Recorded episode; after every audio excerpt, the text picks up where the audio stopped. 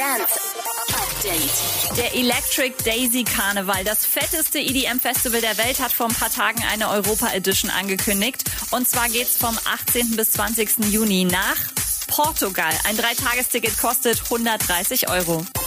David Guetta hat zwei Guinness-Weltrekorde geknackt. Einmal mit seinem United at Home Livestream für die meisten Zuschauer während eines DJ-Sets auf Facebook. Und er ist mittlerweile auch der DJ mit den meisten Facebook-Likes, nämlich mit über 50 Millionen.